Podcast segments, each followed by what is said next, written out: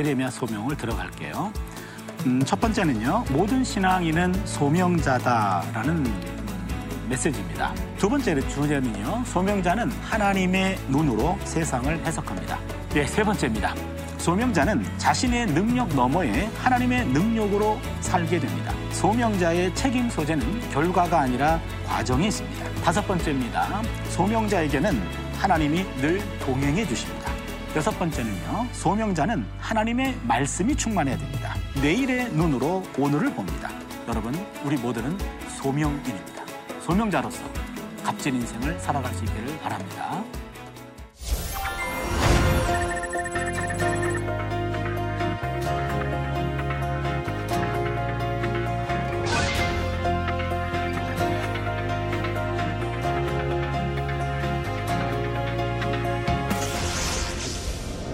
안녕하세요. 나침반 바이블 시청자 여러분. 한세대학교 구약학 교수 차준입니다. 우리가 지난 시간에는 어, 예레미야의 영성에 대해서 첫 번째 소명의 영성을 함께 공부했고요. 오늘은 어, 공존의 영성이라는 제목을 가지고 함께 공부하겠습니다. 오늘 우리가 공부할 것은 한 세 가지 정도 나오는데요. 첫 번째는 예레미야의 성전 설교. 두 번째는 예레미야의 성전 설교를 통해서 오늘날 교회가 어떤 일을 해야 되는가. 교회론에 관한 공부를 하고 세 번째는 예레미야의 메시지는 공존의 영성을 가진 교회와 그리고 성도가 돼야 된다. 네, 그것이 오늘 예레미야가 어, 우리에게 주는 메시지입니다.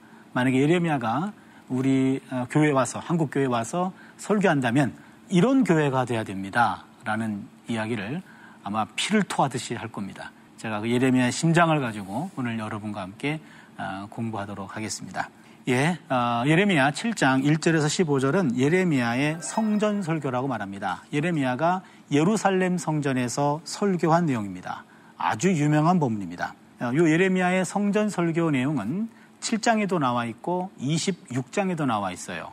예레미야 7장에 나와 있는 것은 성전 설교 내용을 어, 보여주고 있다면 26장은 그 설교를 하고 난 다음에 반응입니다.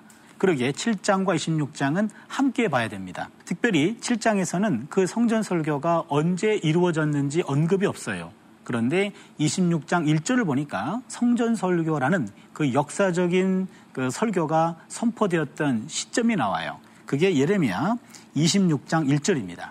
아, 유다 왕 요시아의 아들 요야김이 다스리기 시작한 때에 야베께로부터 이 말씀이 임하여 이르시되 여기 보시니까 여호야김 다스리기 시작한 때 이게 608년입니다. 아, 608년이라고 하는 사건은 시청자 여러분은 상당히 생소할 텐데요. 예, 608년은 여호야김이 즉위한 거고 609년, 1년 전 609년에 요시아 왕이 아, 전사하게 되는 게 609년 사건이에요. 그러면 예레미야는 627년 혹은 6년에 예언자로 소명을 받았습니다. 그리고 585년까지 활동해요. 627년에서 585년 약 40년 활동하게 되는데 어, 처음에 627년부터 622년까지 622년은 요시아 종교개혁입니다. 종교개혁 때까지 활동했다가 요시아가 종교개혁을 일으키자 사역을 잠시 멈춥니다. 그게 622년에 사역을 멈춰요. 그리고 608년에 등장했으니까 약 14년 동안의 공백기가 있습니다. 그거를 음, 예레미야서를 연구하는 분들은 예레미야의 침묵기다. 예언자의 동면기다. 그런 표현을 씁니다. 예언자가 겨울잠을 잔 거죠. 그래서 14년 동안의 침묵을 깨고 이제는 맨 처음 사역했는데 그게 오늘 설교입니다. 그러기에 어, 이 설교는 예레미야가 한마디로 얘기하면 예루살렘 성전으로 몰려드는 사람들한테 예루살렘 성전은 망합니다. 라고 예언했기 때문에 충격적인 메시지였어요. 이 메시지 때문에 예레미야는 생명을 잃을 뻔했습니다. 예, 이 내용을 우리가 이제 예레미야 7장을 보면서 함께 공부하도록 하겠습니다. 첫 번째 단락은 이곳이 하나님의 성전이라고 예, 물음표를 던졌어요. 그것은 예레미야가 보기에는 성전이 아니다라는 그런 강력한 암시를 보여주는 제목인데요.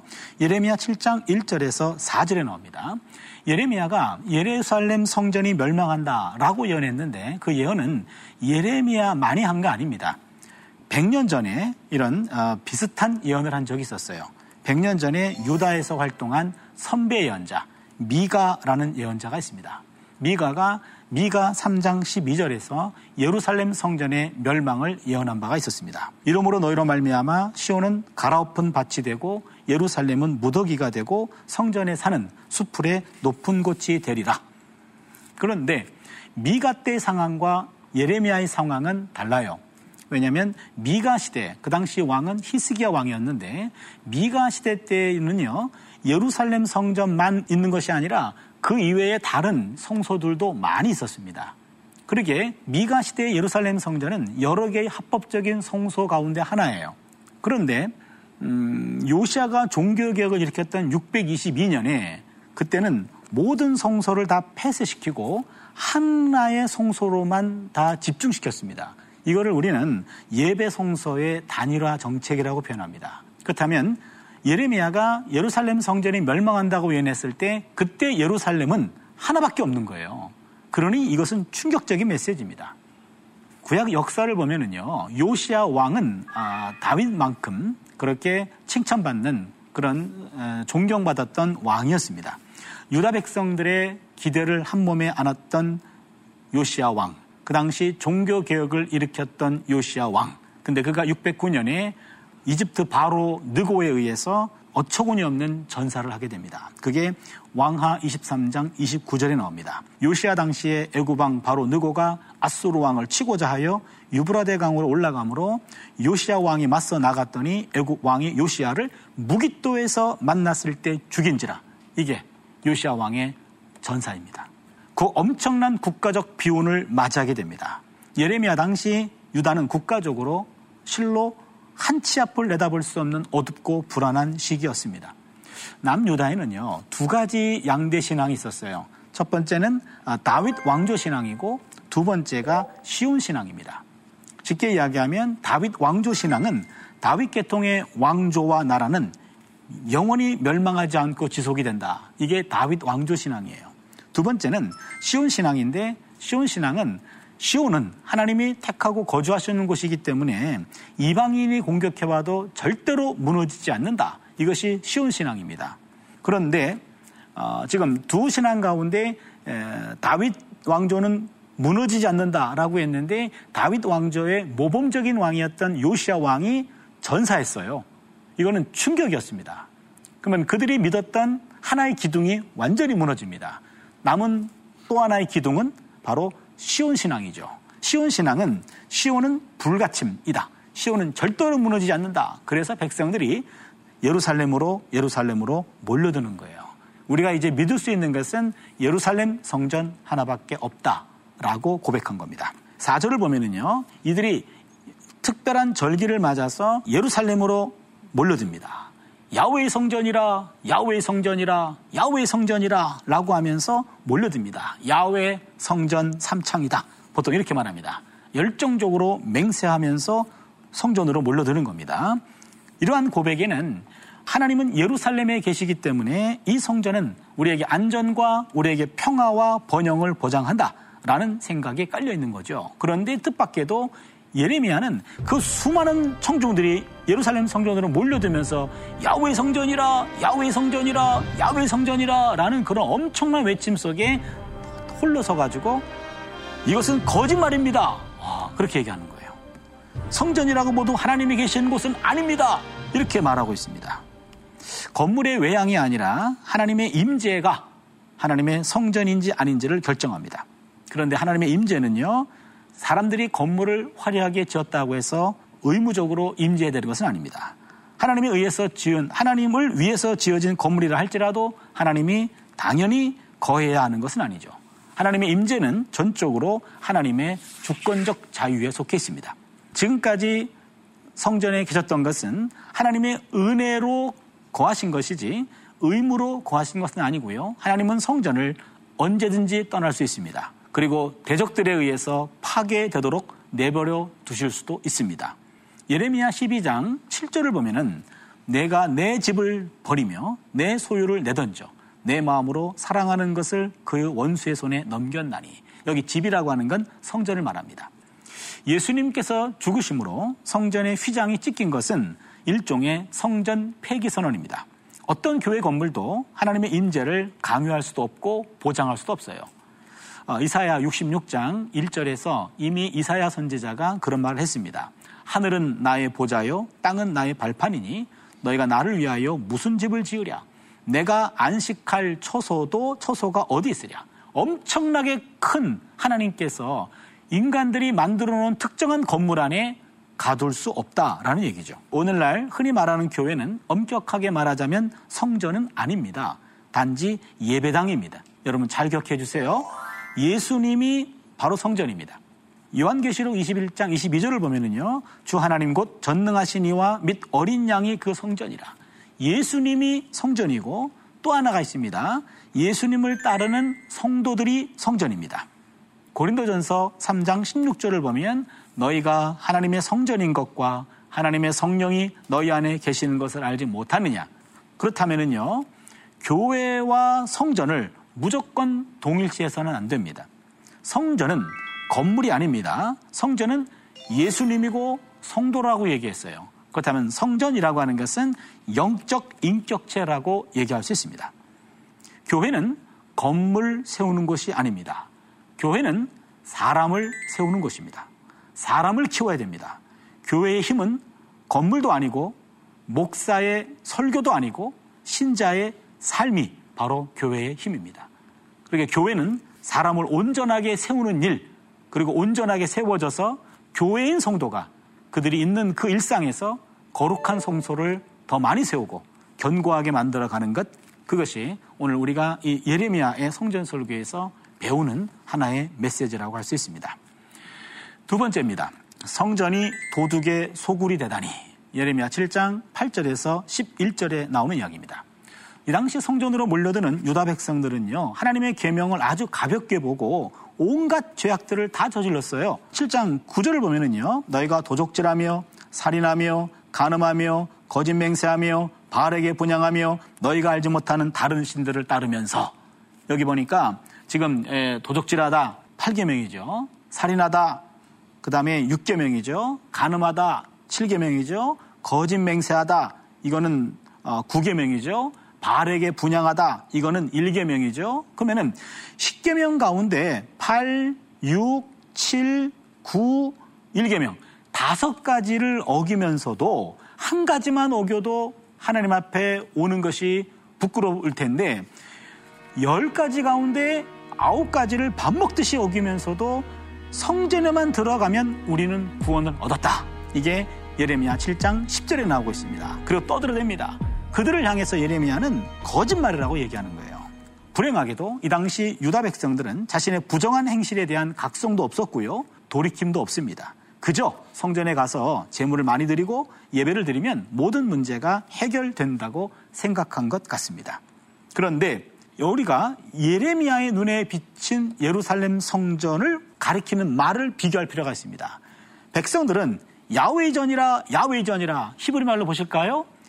היכל יהוה, היכל יהוה, היכל יהוה 그러면서 들어옵니다. יהוה라는 말은 여호와란 말이고 헤이칼이란 말은 성전이란 말이고 왕궁이란 뜻이에요. 그런데 11절을 보니까 예레미야는 예루살렘 성전을 헤이칼 야페라고 부른 적이 없습니다. הבית הזה, הבית 하면은 the house. 그 다음에 הזה라는 말은 this입니다. this라는 말은 그냥 this house, 이 집이에요. 무슨 말이냐면 저 הזה라는 말 안에 야훼라는 말이 들어가야 되는데 예레미야는 그 야훼라는 말을 생략하고 디스라는 말을 써요. 그냥 이 집이라고 표현해가지고 이 집은 야훼가 거하시는 곳이 아니라 그냥 이 집에 불과하다 그렇게 표현해요. 하나님이 그 안에 안 계십니다. 하나님은 그 성전을 떠나셨어요. 왜 그럴까요? 예언자의 눈에 이 집은 그냥 도둑의 소굴이 되어버렸기 때문입니다. 그게 7장 11절에 나옵니다. 성전 밖에서 바르게 살지 않으면서도 성전에 들어와서 안심하는 유다 백성들은 마치 부당한 방법으로 얻은 재물을 가지고 남이 모르는 동굴에 들어와 숨어서 희희낙낙하며 다음 도둑질을 계획하는 강도와 다르지 않다라는 이야기입니다. 여기서 강도의 소굴, 도둑의 소굴이라는 말은 예수님께서도 이 말씀을 인용하셨어요. 마태복음 21장 13절에 나오죠. 그들에게 이르시되 기록된 바 내 집은 기도하는 집이라. 일컬음을 받으리라 하였건을 너희는 강도의 소굴로 만드는도다 하느니라. 요 강도의 소굴 이 말이 지금 예레미야 7장 11절에 나오는 말씀이고요. 그리고 내 집은 기도하는 집이다. 이 말은 이사야 56장 7절에 나오는 말입니다. 그렇다면 우리 예수님께서는 이사야 예언자의 말과 예레미야 예언자의 말을 늘 읽고 있었고 묵상하고 있었고 그 말씀을 실천하고 계셨던 겁니다.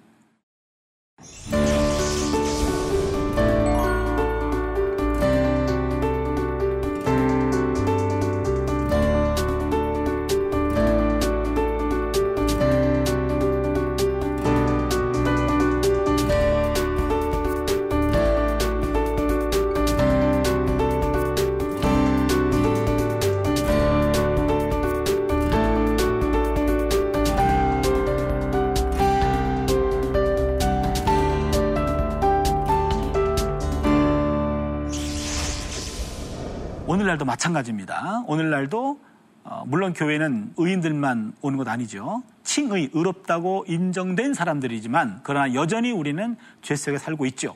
그러나 그 죄에 대해서 아파하고 죄를 회개하고 죄에 대해서 돌이키려고 하는 그런 노력들이 있어야 강도의 소굴로 보이지 않을 겁니다. 3번입니다. 어찌 역사의 교훈을 이토록 쉽게 잊어버리는가? 예레미야 7장 12절에서 15절에 나와 있는 말씀입니다.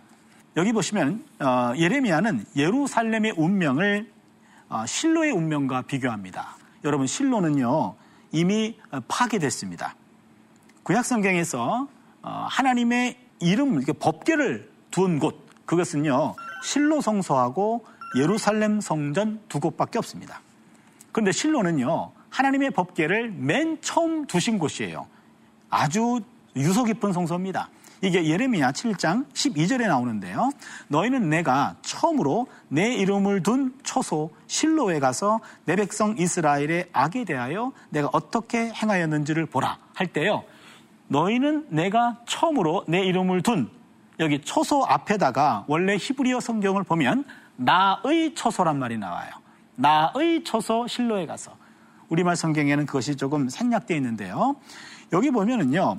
하나님께서는 지금 어, 실로와 아주 밀접한 관계가 있다라는 말이 강조가 돼 있어요. 나의 초소, 내가 처음으로 내 이름을 둔 나의 초소. 실로에 가서 내 백성 이스라엘의 악에 대하여 내게 어떻게, 내가 어떻게 행하였는지를 봐라. 실로 성소는요, 여러분 잘 알고 있죠. 어, 사사시대 때부터 법계가 안치되었던 아주 역사 깊은 순례지였습니다. 이스라엘이 큰 축제일이 되면 수많은 인파들이 실로에 모여들었기 때문에 아주 많은 사람들이 그 안에 가득했고 끝이 보이지 않을 정도로 그렇게 사랑받는 성소였습니다. 그런데 12절에 따르니까 실로 성소가 파괴가 됩니다. 그 실로 성소의 파괴됨 같이 예루살렘 성전도 파괴할 것이다. 그렇게 얘기합니다. 예루살렘 성전이란 결코 적들에게 어, 함락될 수 없는 불가침의 영역으로 보았던 것. 그것이 바로 유다 백성들 당시의 보편적인 생각이었습니다. 그런데 그런 유다 백성들에게 실로 성서의 파괴가 갖는 그 역사적 교훈을 예레미야는 지금 상기시키고 있어요. 그러게 예레미야는 외칩니다. 나의 첫사랑 실로에 가 보아라. 북이스라엘의 몰락과 패망의 교훈을 아는가? 지금 예레미야는요. 627년에 활동을 시작했다 그랬죠. 북왕국은 722년, 약 100년 전에 망합니다. 100년 전에 북왕국이 망했는데 북왕국의 멸망에 대해서 유다 백성들이 메시지를 기억해야 되는데 북왕국의 멸망에 대한 그런 뼈아픈 메시지들을 그 당시 유다 백성들이 망각했기 때문에 예레미야는 그 역사를 다시 끄집어내는 겁니다. 우리가 역사를 끊임없이 되짚어 보아야 할 이유가 있어요. 그것은 그 역사의 오류를 다시는 되풀이하지 않기 위함입니다. 이스라엘의 국립묘지 옆에 있는 그 유대인 홀로코스트 박물관이라고 얘기하는데요.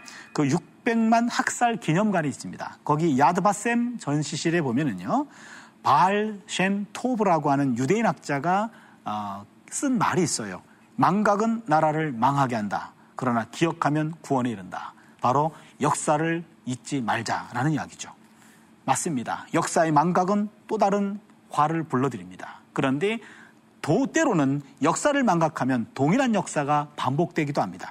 지나간 역사에서 교훈을 얻고 이를 계속해서 후손에게 전수하는 민족에게는 미래가 있습니다. 과거의 기억이 현재의 생존과 미래를 보장하기 때문입니다. 따라서 역사를 반추하는 것은 곧 오늘의 생존을 위한 필수 조건이 됩니다. 그러면 예레미야가 예루살렘 성전으로 성전으로 몰려드는 사람에게 야외전이라며 그들의 신앙을 고백하면서 왔을 때 거짓말하지 말라라고 실로 같이 망한다 라고 얘기했는데 거기서만 끝나지 않습니다. 예레미야의 심중에는 이 예루살렘 성전이 성전 다워지기 위해서는 어찌 해야 하는가 그 메시지를 전하고 싶었던 거예요. 그게 예레미야 7장 5절에서 7절입니다.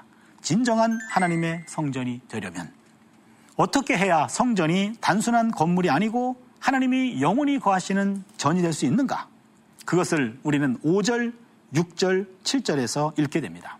너희가 만일 길과 행위를 참으로 바르게 하여 이웃들 사이에 정의를 행하며 이방인과 고아와 과부를 압제하지 아니하며 무죄한 자의 피를 이곳에서 흘리지 아니하며 다른 신들을 뒤를 따라 화를 자초하지 아니하면 내가 너희를 이곳에 살게 하리니 곧 너희 조상에게 영원 무궁토록 준 땅이니라.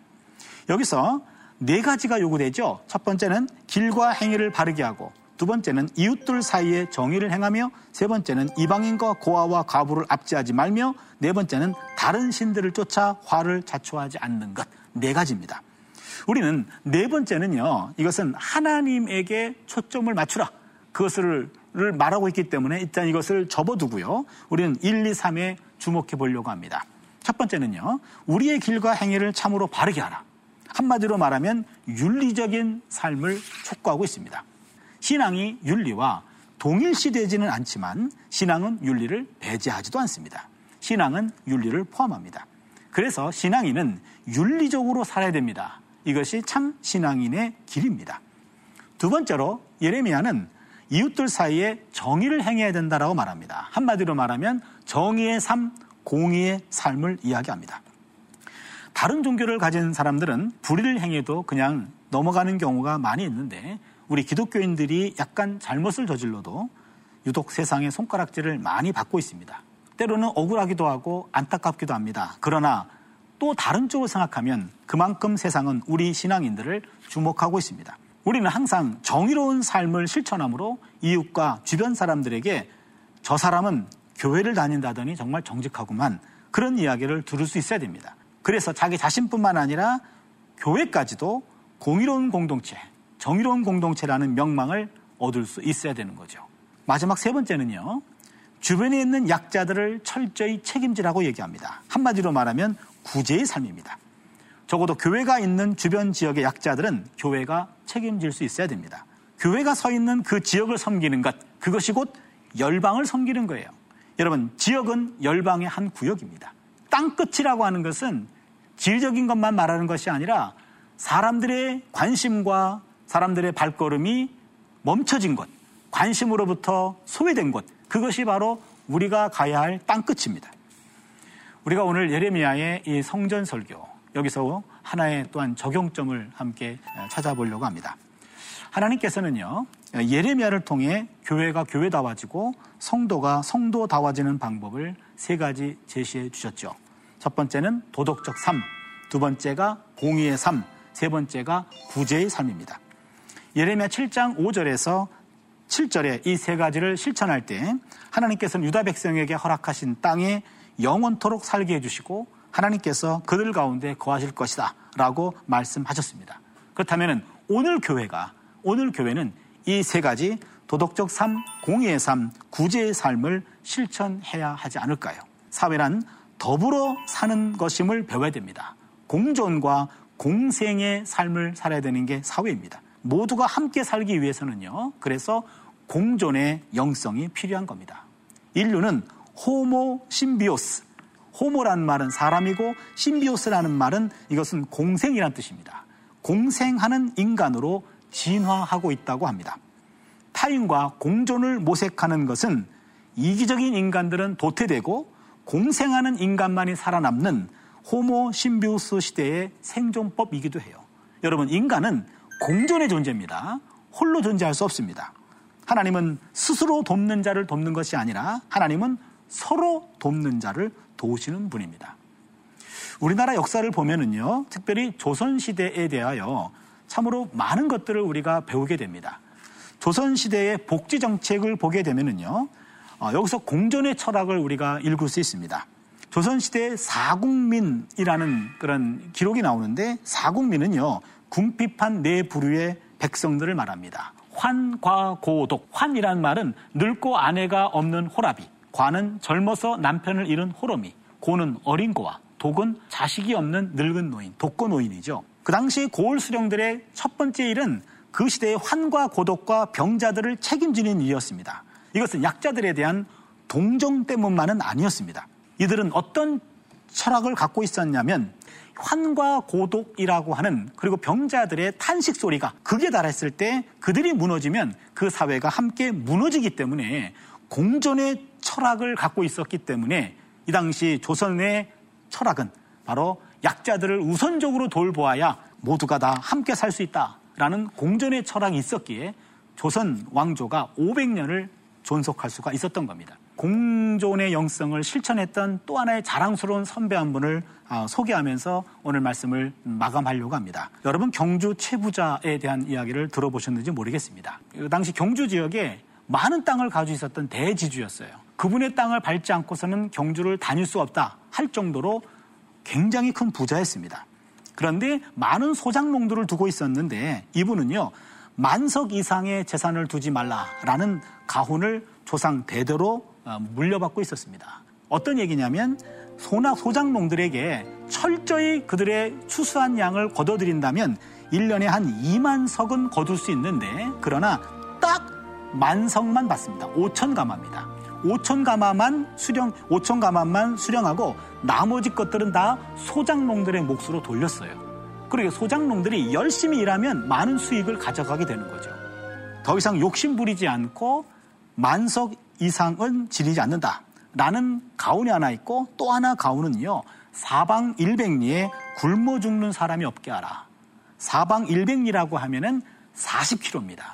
40km 내에서는요. 적어도 흉년이 왔을 때 흉년 구제는 나라도 어찌할 수 없다라고 하지만 이 경주 최부자는요. 내가 살고 있는 그 지역의 40리는요. 오늘날로 이야기하면 한 도시입니다. 한 도시는 굶어 죽는 사람이 없도록 흉년 때가 되면 곡간을 다 열어 제꼈습니다. 이 경주 최부자 같은 분은 바로 자신의 노블리스 오블리제 그리고 자신의 부하라 부라고 하는 것은 이 소작농들과 함께 있어야 그것이 가능하다라는 것을 그는 알았기 때문에 함께 공존의 철학, 공존의 삶을 살았던 분입니다. 최부자가 한, 한 도시를 책임졌듯이 우리 교회가 아니면 나라는 한 사람이 또 다른 한 사람을 책임지고 우리 교회가 그 지역에 있는 또 다른 어려운 사람들을 책임지는 거예요. 공존하는 겁니다. 그런 교회가 되고 그러한 삶이 우리의 삶이 될 수 있기를 바랍니다. 다음 강의는 어, 예레미야 영성 가운데 공감의 영성이라는 부분 가지고 여러분을 찾아뵙겠습니다. 감사합니다.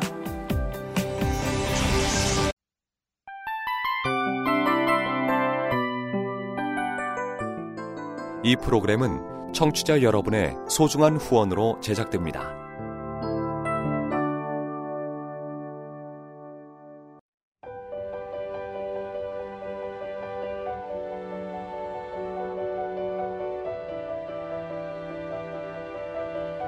세상에는 수많은 교회들이 있지만 더 깊이 있는 말씀 강해를 찾기 위해 크기로만 교회를 선정하지 않습니다. 보다 좋은 영적 콘텐츠를 더 많이 나누기 위해 방송비를 받지 않습니다.